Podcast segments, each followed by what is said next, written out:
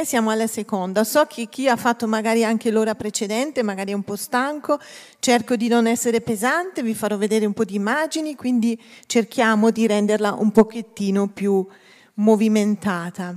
Allora, siamo partiti la settimana scorsa con la carriera con Dio e ho spiegato che cosa intendiamo, perché ovviamente non è che parliamo di un'azienda che dobbiamo fare una carriera, diventare i capi tutti, no, con Dio le, Dio le cose funzionano un pochino in modo diverso. Per Dio il successo non funziona? No? Non funziona? Ecco, ora sì. Carriera, il successo per Dio non corrisponde per forza a quello che noi consideriamo successo nella società, nel mondo del lavoro. Ok? E questi erano i primi concetti. Poi abbiamo visto attraverso la lettera, la terza Giovanni, che sono solo 15, anzi, sì, 15 versetti, abbiamo conosciuto tre personaggi, per ora abbiamo visto uno che hanno delle caratteristiche di una persona, delle persone che sono proprio in cammino con Dio e che stanno facendo un percorso di crescita. E qualcuno è più avanti, qualcuno no, qualcuno in modo positivo, qualcun altro in modo negativo. Ed erano questi tre. Noi abbiamo parlato di Gaio la settimana scorsa e andremo avanti con Diotrefe e Demetrio, che sono i tre personaggi che sono in questa lettera. La settimana scorsa abbiamo visto che uno dei successi, una delle cose che dobbiamo cercare di raggiungere è veramente la fedeltà, perché abbiamo letto che il cristiano è chiamato ad essere fedele. Questa è una chiamata rivolta a chiunque segue Cristo, non è rivolta ai pastori, ai leaders, ai responsabili, è rivolto a tutti ed è raggiungibile alla portata di tutti, per cui è un successo a portata di mano di tutti. Il secondo era il successo è servire, servire in qualsiasi modo nella Chiesa, dedicare la vita, i propri talenti, il proprio tempo all'opera di Dio e abbiamo visto che l'esempio per eccellenza era proprio Gesù che con la sua morte ha servito tutti quanti noi. Invece il terzo punto era il successo è anche amare. La nostra priorità nella vita deve essere amare il Signore è importantissimo. Noi possiamo avere successi pazzeschi, avere una chiesa enorme, avere, fare delle riunioni meravigliose con tante persone, ma se non lo facciamo con l'amore per Dio e di conseguenza per le persone, non va bene. Per Dio questo non è successo. Quando le cose vengono fatte con amore, allora piacciono anche a Dio. E quindi ora andiamo avanti però volevo soffermarmi un attimino su questo punto del, ehm, del successo che è amare, perché ehm, volevo inserire una piccola cosa che si chiama intelligenza emotiva. Non so se avete mai sentito parlare di questo. È un concetto un po' psicologico, però se lo andiamo a vedere rispecchia moltissimo una persona che ha lavorato il proprio carattere e è consapevole di chi è e che assomiglia parecchio a Gesù. Vi faccio vedere e vi voglio far capire cosa intendo. Allora, vi leggo la definizione. L'intelligenza emotiva è la capacità di comprendere le nostre emozioni e quelle degli altri. Non solo, la mancanza di intelligenza emotiva avrà un impatto negativo sulle nostre prestazioni, le nostre azioni lavorative e non. Gli studi dimostrano che più si sale nei livelli dell'organizzazione, sia nel lavoro o anche in un ambiente come per esempio la nostra Chiesa, più l'intelligenza emotiva è importante.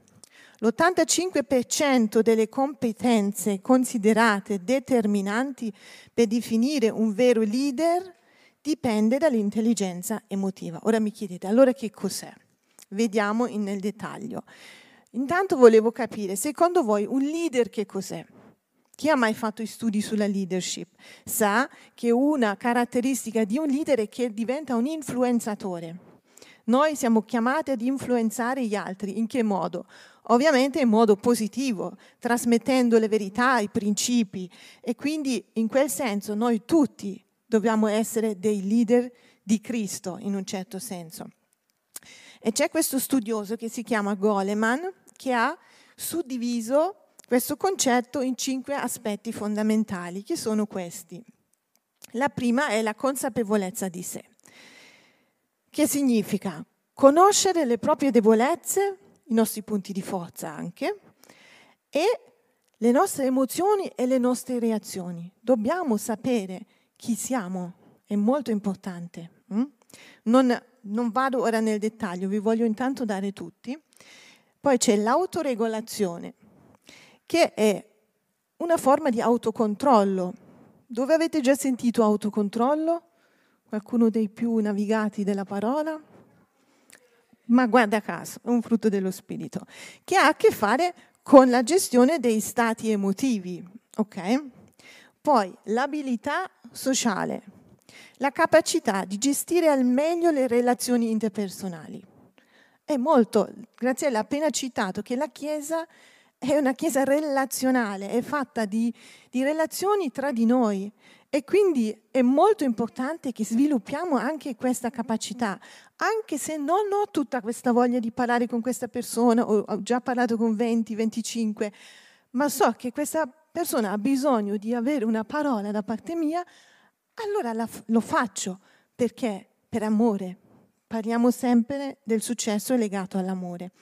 Poi la motivazione è la prossima, ma motivazione in che senso? Cioè la capacità di trovare in se stessi la spinta a raggiungere obiettivi.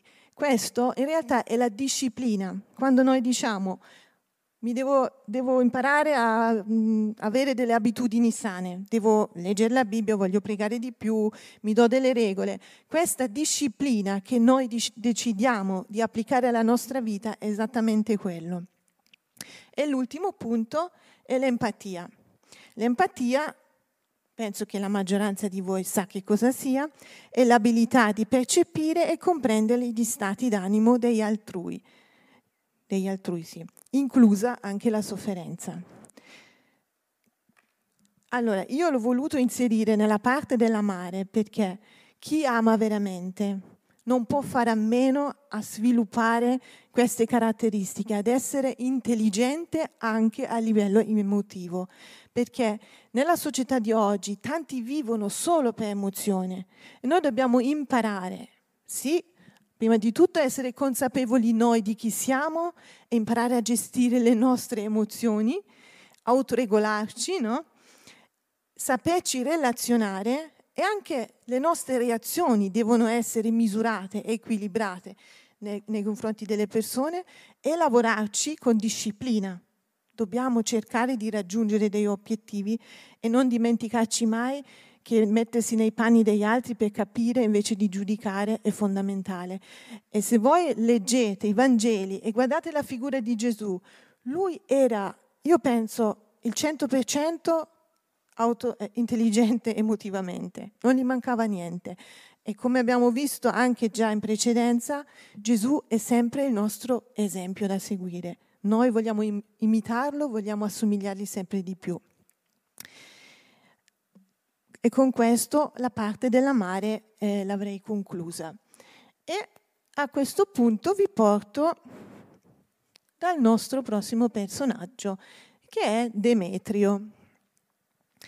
Allora, Demetrio viene citato su, in pochi versetti, verso la fine in realtà, e lì praticamente c'è scritto che è resa buona testimonianza da tutti di lui.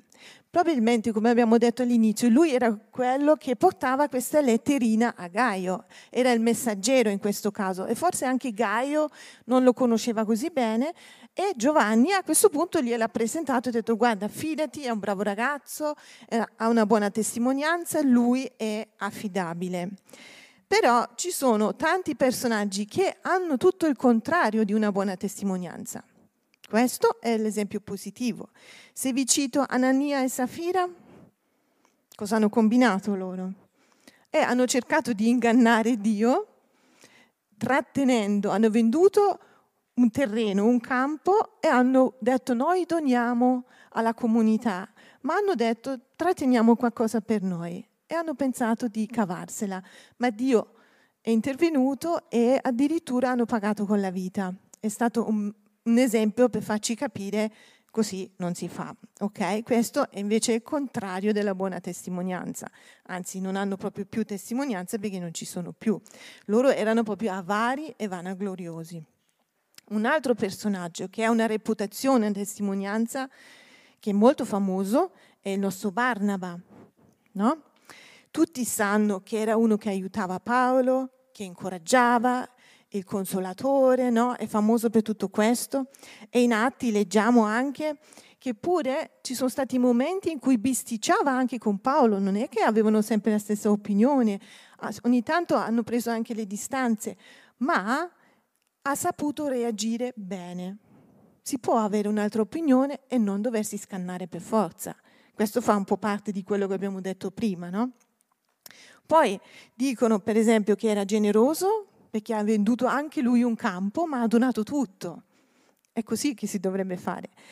Poi coraggioso perché è stato proprio lui ad accogliere Paolo quando, dopo che ha incontrato il Signore sulla via di Damasco, e tutti avevano paura di lui perché lui aveva perseguitato i cristiani pesantemente e loro dicevano ma questo qui ora eh, magari fa finta, ci ammazza tutti Invece Barnaba ha detto ok, vieni con me, ci penso io. Quindi anche lì è stato veramente coraggioso. Quindi buona testimonianza. Inoltre Demetrio cos'era? Era anche, sì la buona testimonianza ve l'ho detta, era anche stabile. Nonostante c'erano delle opposizioni dei comportamenti da parte del, del, nostro terzo personaggio che è Diotrefe, che non gli ha reso la vita facile, che non lo voleva magari accogliere, lui è rimasto stabile, fermo nella verità, in quello che doveva fare. E anche questo è una cosa eh, non da sottovalutare. Un'altra cosa che viene detto, imitare il bene. Imitare il bene è ciò che va fatto, è proprio nel versetto 11. E Demetrio faceva proprio quello. Lui cercava di crescere e di imitare il bene che vedeva, aveva visto in Giovanni e continuava a farlo. E noi siamo proprio, come abbiamo detto anche prima, chiamati ad imitare in primis Gesù, no?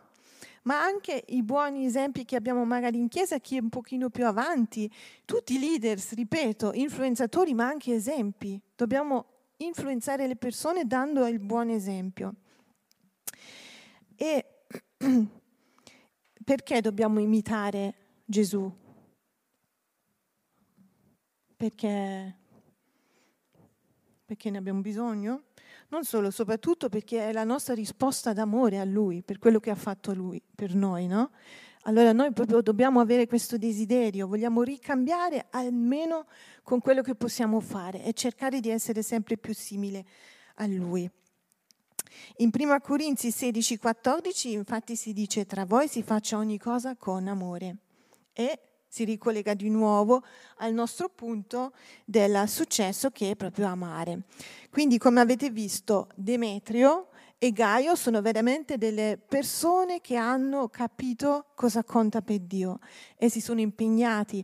Magari non hanno avuto uno studio dove gli è stato detto questo, questo, questo, ma chi è in cammino con Dio, chi legge la sua parola, chi sta con Lui, assorbe il cuore di Dio, assorbe, impara a voler assomigliare a Gesù e sviluppa proprio questi atteggiamenti e queste attitudini ed è molto bello. E nel caso di Demetrio, è soprattutto bello per magari i giovani credenti, quelli più nuovi, lui magari era all'inizio, ma già si vedeva che stava andando bene, che aveva compreso le cose basilari e non si faceva mh, confondere magari dalle, dalle, persone che gli sparlavano di fianco, che cercavano di dissuaderlo. Ed è una cosa molto bella. Il prossimo punto, infatti, e questo, abbiamo detto che era stabile, no? E un successo è anche credere. Credere come azione della fede, no? E, um, in Ebrei 11, 6 c'è un versetto molto famoso che dice così, ora senza fede è impossibile piacergli, gli a Dio, piacere a Dio.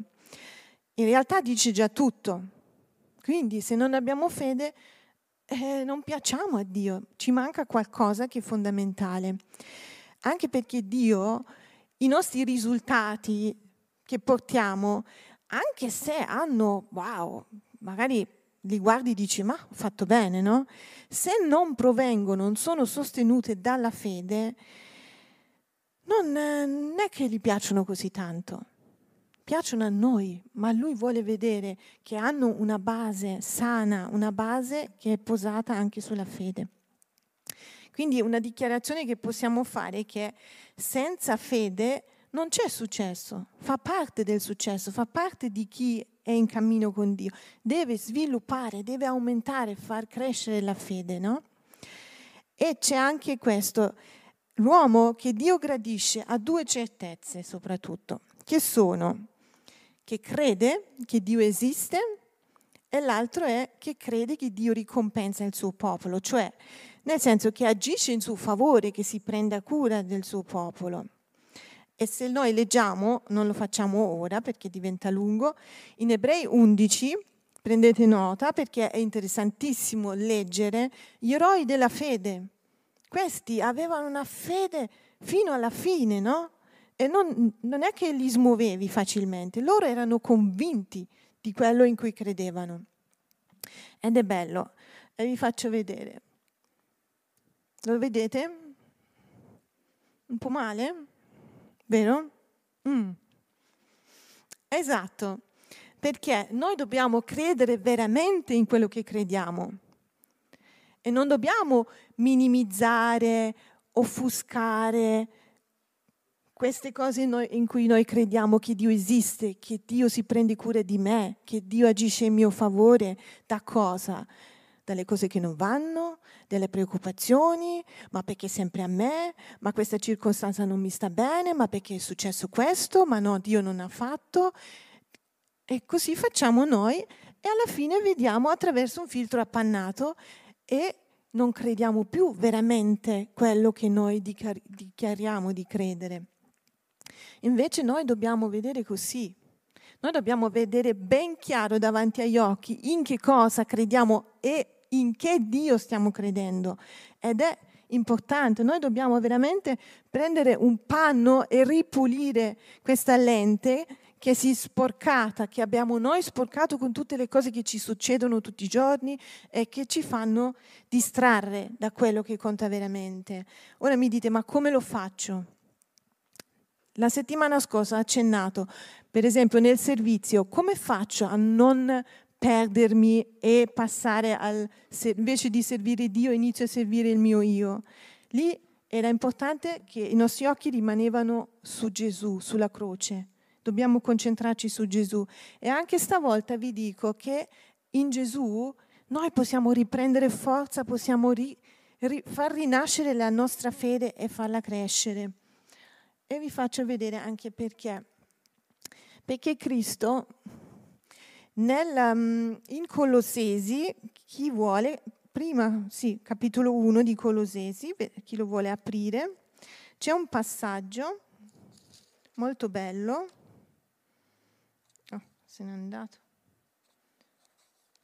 Ecco qui. Dal versetto 15 al 18, che parla proprio di Cristo. E leggo il versetto, dal versetto 15. Allora, Cristo, il quale è l'immagine dell'invisibile Dio, il primogenito di ogni creatura, poiché in Lui sono state create tutte le cose che sono nei cieli e sulla terra, le visibili e le invisibili, troni, signorie, principati, potenze. Tutte le cose sono state create per mezzo di Lui e in vista di Lui. Ed Egli è prima di ogni cosa e tutte le cose sussistono in Lui. Egli è il capo del corpo, cioè della Chiesa. Egli che è il principio, il primogenito dai morti, affinché in ogni cosa abbiamo, abbia il primato. Questo è Cristo, questo è il nostro Signore. Voglio vedere con voi alcuni punti. Per esempio, ci parla proprio del fatto che Gesù stesso, Cristo, è Cristo creatore. Ma che cosa ha creato? Vi guardate mai intorno di come è fatto questo mondo? Come ha detto il pastore una volta, il firmamento che è talmente bello e Dio ha messo la sua firma, no? È come un'opera d'arte. Lui ha creato una cosa pazzesca, ha creato noi, il corpo umano, tutte le cose. Noi crediamo in Cristo creatore. Una, e se noi lo realizziamo, questa, ehm, sì, in fondo è una rivelazione che riceviamo e confidiamo in questo Cristo che è stato capace di creare tutto il mondo. È come se qualcosa rinasce anche nel nostro cuore, si risveglia questa fede che comunque c'è, magari un po' nascosta, però dobbiamo tirarla fuori. Poi ci parla di un Cristo che sostiene, sostiene e tiene unito ogni cosa. Anche se ho, sentito il pezzo di, di, Graziella prima che ha parlato della, parlato della melalidini, no, la mininina. Vabbè, la minina, ecco, quella sostanza che, che tiene unito tutto ed è proprio questo, perché Cristo è quello che tiene unito ogni cosa nell'universo, non è uno qualsiasi. Poi Cristo è lo scopo, nel senso, se andiamo nel versetto 16 c'è scritto tutte le cose sono state create per mezzo di Lui e in vista di Lui per Lui. È Lui lo scopo di ogni cosa che esiste, soprattutto per noi. E praticamente la creazione si muove verso di Lui. Ha bisogno di Cristo, tanto che Lui tornerà, lo sappiamo, la nostra speranza. E anche cosa ci dice? Che è il capo amorevole, dice il capo della Chiesa, del capo del corpo, no? E lui deve avere il primato nella nostra vita, deve essere così. E, è fondamentale che noi comprendiamo questo e nei versetti successivi ci viene proprio spiegato questo, poiché in lui si compiacque il Padre di far abitare tutta la pienezza e di riconciliare con sé tutte le cose per mezzo di lui. Questo era anche lo scopo di Dio mandando Cristo sulla terra. Lui voleva riconciliarci al Padre. Questo era lo scopo. E dire, ma perché? E come? E come l'ha fatto?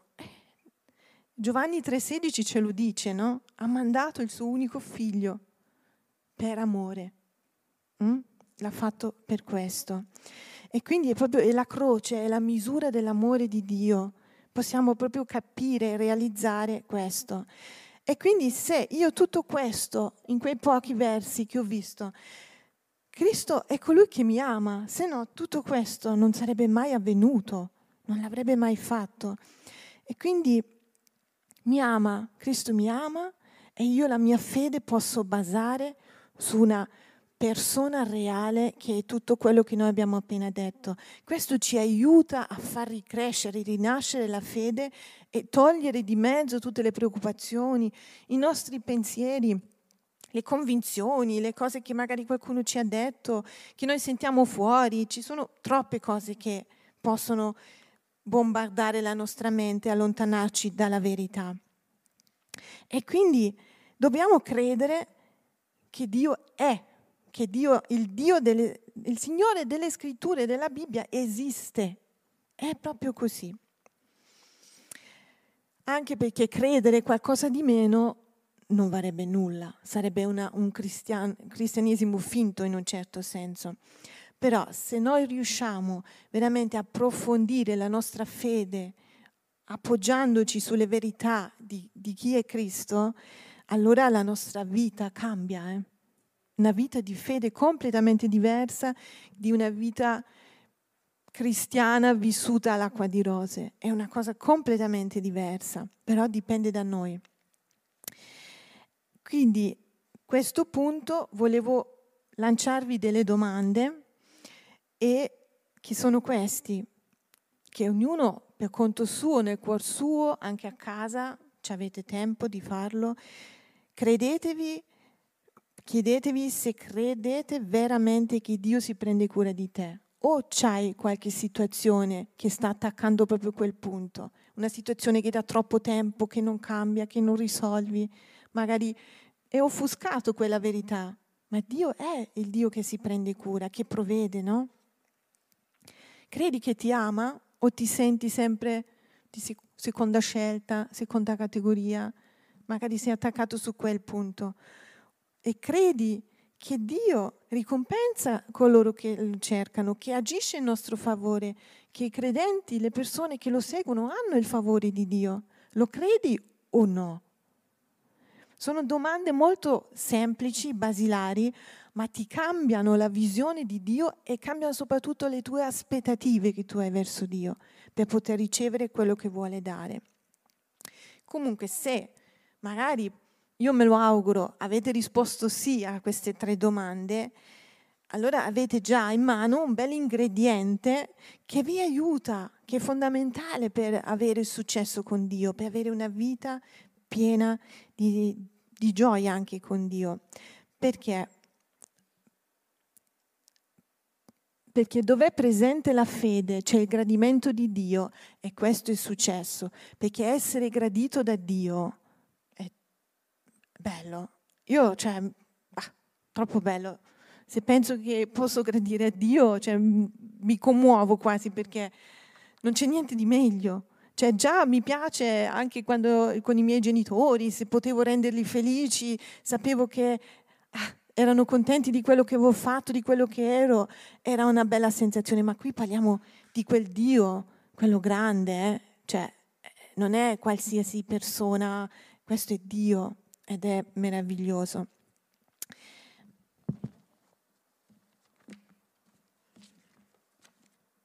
Queste erano tutte cose carine, no? Belle da ascoltare, fa bene, la fede, dobbiamo vedere cosa possiamo, dove possiamo appoggiarci, come possiamo sentirci meglio con lui, lavorare su di noi.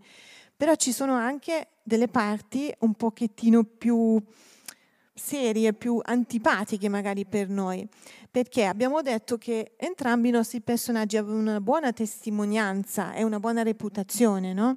E a che cosa è legato questo? È legato alla santità. Eh, siamo chiamati ad essere santi.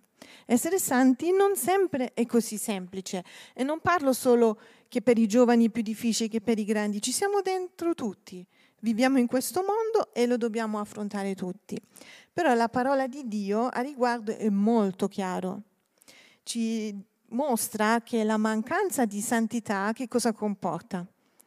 incoraggia il fallimento, ci porta un po' fuori da quella zona dove siamo al sicuro, siamo nella volontà di Dio.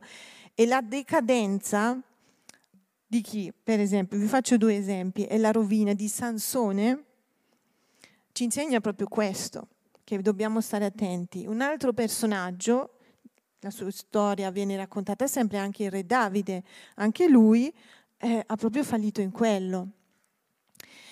E, però voglio parlarvi di Sansone. Si trova nel libro dei giudici al capitolo 16, 15-16. Non lo leggiamo tutto perché è una storia molto lunga, ma per chi vuole può andare a leggere perché è veramente molto interessante vedere che cosa può succedere nella vita. Perché non è solo Sansone, questo, quello che è successo a Sansone eh, può succedere anche a tutti noi. Mm? E quindi, quindi Sansone, già quando era nel grembo di sua mamma, aveva una chiamata speciale, era chiamato alla santità. E quando c'è una chiamata del genere sulla vita di qualcuno, come nel suo caso, questo viene accompagnato anche dalle grandi attese spirituali, che avrebbe fatto grandi cose, tanto che lui è stato un giudice di Israele anche. E ha fatto anche per tanti anni un ottimo lavoro, ha portato tante vittorie, ha guidato bene anche il popolo. Però poi cos'è successo? Anche Sansone aveva i cinque sensi, come ce l'abbiamo noi, occhi, il tatto, tutto quanto. E c'è proprio un verso in cui dice, Sansone vide, i suoi occhietti hanno visto qualcosa e se vi ricordate magari, ora non facciamo anche Davide, ma anche lui era lì sulla terrazza e guardava sempre l'occhio che è caduto e hanno visto qualcosa. E Sansone cosa ha fatto? Ha visto, ah mi è piaciuto, è andato a parlarci subito una, a questa donna che ha visto.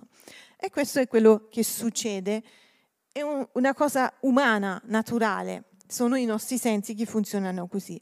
Solo che Sansone non ne è accorto che è finito alla fine nella, nella stretta della sensualità. Si è incastrato in questa nuova situazione e il problema è che non l'ha più voluta lasciare andare. E con questa scelta che lui ha fatto, praticamente eh, la sua rovina era programmata. Purtroppo era così. Lui era un nazireno, era, erano delle persone particolari, speciali, che avevano fatto una specie di voto, non potevano bere alcol, non potevano toccare i corpi morti, non si potevano tagliare i capelli, c'erano tutte queste cose che loro seguivano e nemmeno la barba mi sembra, cioè non potevano farlo. E lui ha iniziato ad infrangere tutte queste regole che aveva seguito da una vita.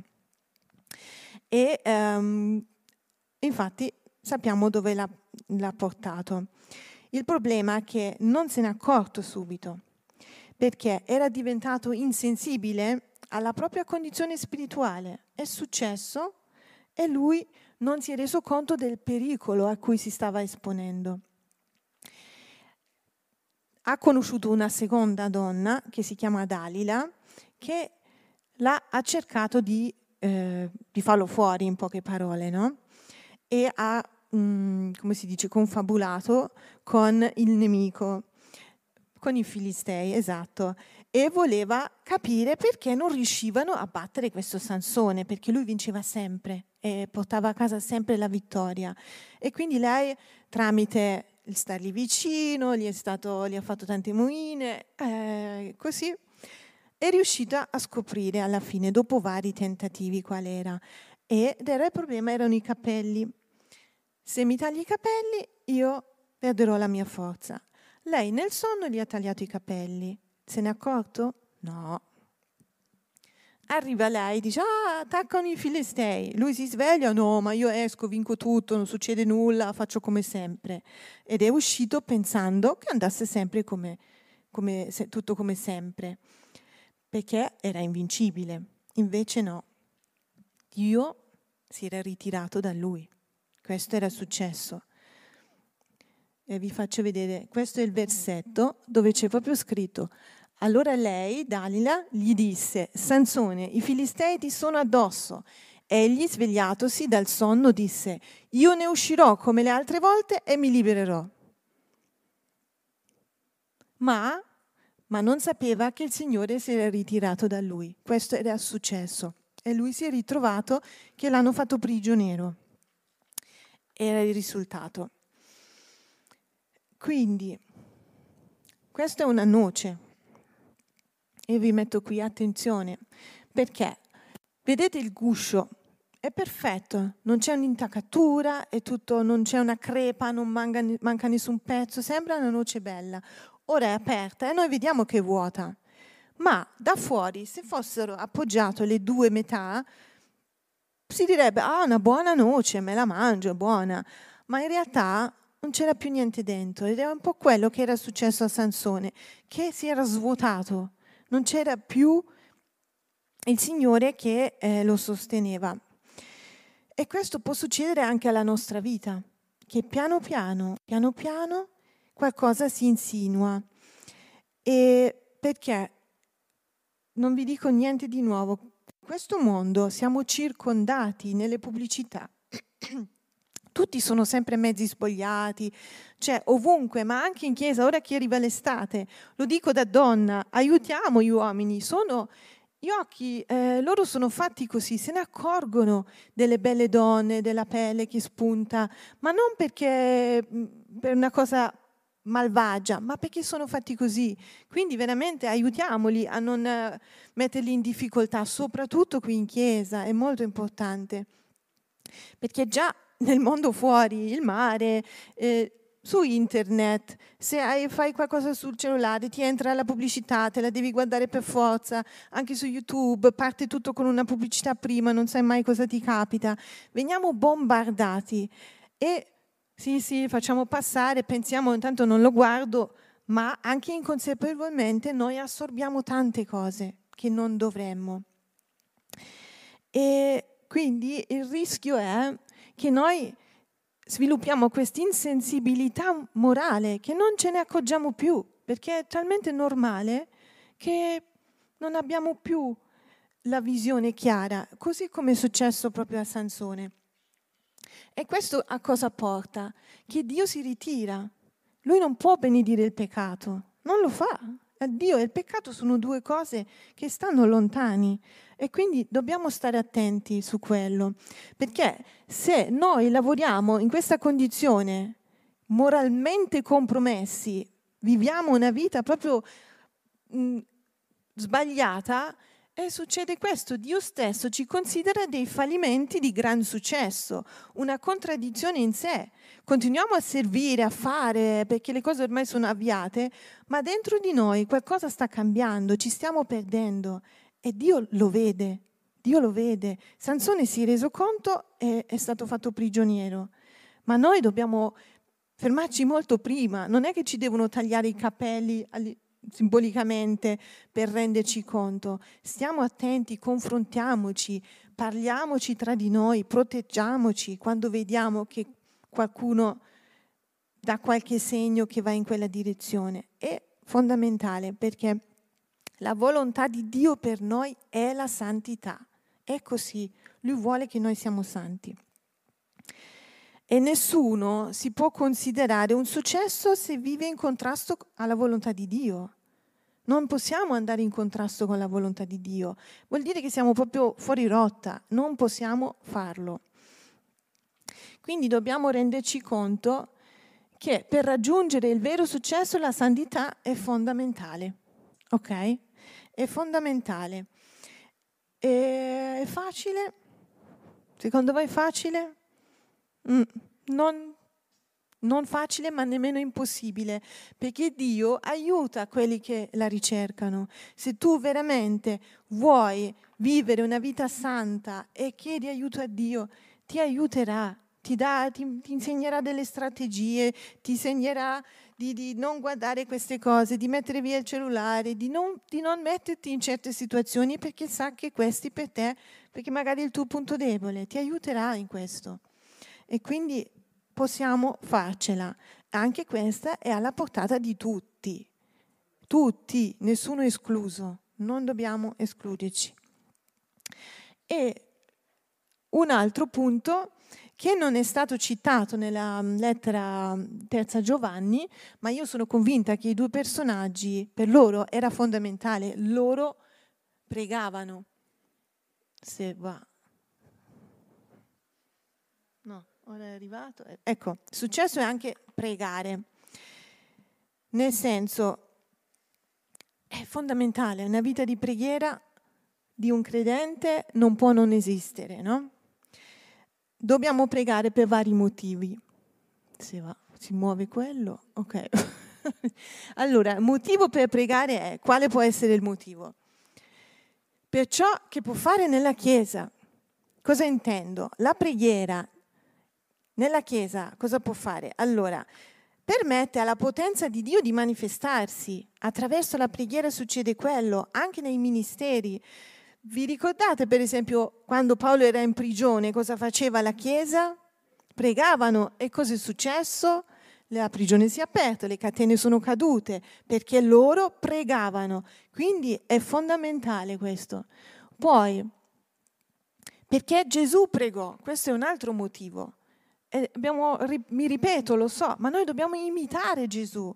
Gesù pregava perché aveva bisogno, lui quando pregava si esponeva alla luce di Dio.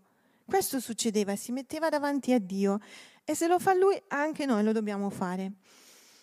Perché attraverso la preghiera che riceviamo anche noi potenza da parte di Dio. Perché la vita non è sempre facile e abbiamo bisogno di questo. Se no, ognuno va avanti per conto proprio, da solo, e ci arrangiamo. No, noi no, noi possiamo rivolgerci a Dio e dobbiamo farlo. E un'altra motivazione è per ciò che può fare in noi, l'ho già accennato in parte, perché come Gesù ha esposto la sua anima a Dio in preghiera, anche noi lo dobbiamo fare. Perché cosa succede? Quando noi siamo in quella condizione davanti a Dio, la, praticamente la, mm, la sua vita viene impresso nella nostra. Succede che lui ci può trasmettere il suo cuore, i suoi pensieri, sta con noi, si crea questa comunione molto bella e intima e la nostra volontà è attirata alla sua. Noi abbiamo bisogno di allineare la nostra volontà alla volontà di Dio, è fondamentale. E quando questo avviene, alla fine la nostra vita è molto più affilata, è molto più incisiva, perché qualcuno in linea con Dio, con quello che Dio vuole che faccia, quando tu sei al centro della piena volontà di Dio, allora la tua vita fila, puoi essere certo. Il problema è arrivarci, è rimanerci e camminare lì e servire lì in quella condizione. E la preghiera ci aiuta ad arrivare proprio là. È importante che questo lo facciamo. Quindi, ripeto, la preghiera non tira la volontà di Dio verso di noi, ma allinea la nostra alla sua. E quando avviene questo, noi cresciamo, cresciamo Mm, capita, magari vi è già capitato, qualcuno ha detto hai qualcosa di diverso in faccia, hai uno sguardo più sereno, qualcosa. È, è quello che succede. Non veniamo magari luminosi come è successo a chi è andato sul monte, a Mosè, così, ma qualcosa succede in noi e si vede e si deve vedere, è bello. E proprio quando siamo in quella condizione, allora è lì che lui ci trasforma, che lavora sul nostro carattere, che possiamo veramente lavorare su di noi e cambiare. E questa è una, una guerriera, ora è una donna, ma ovviamente potrebbe essere anche un uomo. In Efesini 6, passaggio famosissimo, 12-17 è descritto che cosa? L'armatura, no? L'armatura che noi credenti dobbiamo portare. Se io vi chiedessi, mi elencate le armi che sono elencate in, questo, in questi pochi versi, io credo che riusciremo a metterli tutti insieme. Ma vi siete mai accorti come finisce? Come finisce questo passaggio? Finisce così, allora, 17 leggo dal 17. Dopotutto la spada, la cintura, dice prendete anche l'elmo della salvezza, la spada dello Spirito che è la parola di Dio, pregando in ogni tempo per lo Spirito, con ogni sorta di preghiere e suppliche. E a questo vegliando con ogni perseveranza e supplicazioni per tutti i santi. Tutta l'armatura viene tenuta insieme dalla preghiera, da questo rapporto intimo che noi abbiamo con Dio. Se no vado a giro con la spada così a casaccio. No, la uso nella consapevolezza che sono collegata col mio Dio. Ed è questo proprio il primato della preghiera. Tutta l'armatura la dobbiamo mettere, ma mai dobbiamo dimenticarci di pregare. Infatti è una guerriera che è in ginocchio. Dopo si alza e può combattere con forza. E qui è il passaggio che ho citato. Quindi, sì, nella foto mancava, non era facile trovare l'immagine. Eh? Allora, quindi quando consideriamo la preghiera in questa maniera, non è soltanto pregare prima di mangiare o pregare così, no, questo è un altro passo sulla strada del vero successo nella nostra carriera con Dio. La preghiera è una cosa che non deve mancare. Ok? E, ehm, sì, io sarei arrivata in fondo. Ho una mini cosa. Meglio un'altra cosina o de- le domande? È una curiosità. Sì, allora, perché, um, no, Silvia non c'è stasera, ok, perché è collegata all'intelligenza emotiva perché questo concetto mi ha colpito abbastanza e ho trovato perché ci sono i test del quoziente intellettivo e ho visto che ci sono anche i test per il quoziente emotivo. E non è solo che ti dà un numero, ah, sei messo male, sei messo bene, no, ti dà un punto, uno spunto da dove partire, da dove partire per lavorare. Per esempio da me, infatti ve l'ho messo, manca un mezza parola, non so perché. Ah, eccola. È venuto fuori una cosa del genere. Sono i cinque campi in cui eh, Goleman aveva diviso e ti dà dove, a che punto sei in ogni cosa. A me ha detto, no, no, sei abbastanza intelligente emotivamente, stai andando bene, ma come notate l'autocontrollo, anche se è bello avanti, è quello più in basso, no? E ti dà, ti fa vedere, ti mette davanti allo specchio dove magari ancora devi lavorare. Autocontrollo, abbiamo detto prima, è un frutto dello Spirito Santo e, e ancora non l'ho al 100%. Ma non è tanto importante ora i numeri, come detto, però è molto interessante vedere chi sono, perché tu devi rispondere a delle domande e chiederti, allora, è vero, in quella reazione cosa faccio? Ma mi capita o non mi capita? Co- come mi comporto? E loro, mettendo insieme, sono 40 domande, che poi eh, manderò il link, ma non lo faremo in diretta perché 40 domande sono tante, ma era quel test che ho visto che era quello un po' più serio perché trovi anche quello con 10 domande, ma con 10 domande, scusatemi, non mi conosci. 40 ti dà un quadro un pochettino più completo e vi invito che magari di provare a farlo a casa e vedere dov'è che dovete ancora mettervi un po' in preghiera con Dio, chiedergli di aiutarvi, di lavorare, perché saperci relazionare e vivere tutti questi successi insieme come Chiesa cambia, eh? Cambia tanto. Se abbiamo tutti autocontrollo si litiga meno, si cade meno nella critica.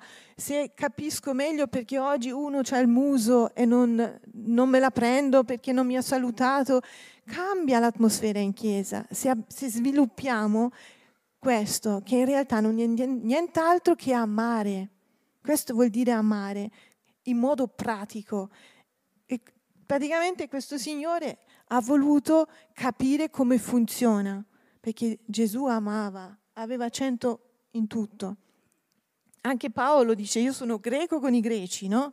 E ogni tanto ci tocca anche uscire dal nostro, dalla nostra identità per aiutare qualcun altro a, a inserirsi più facilmente. Mm?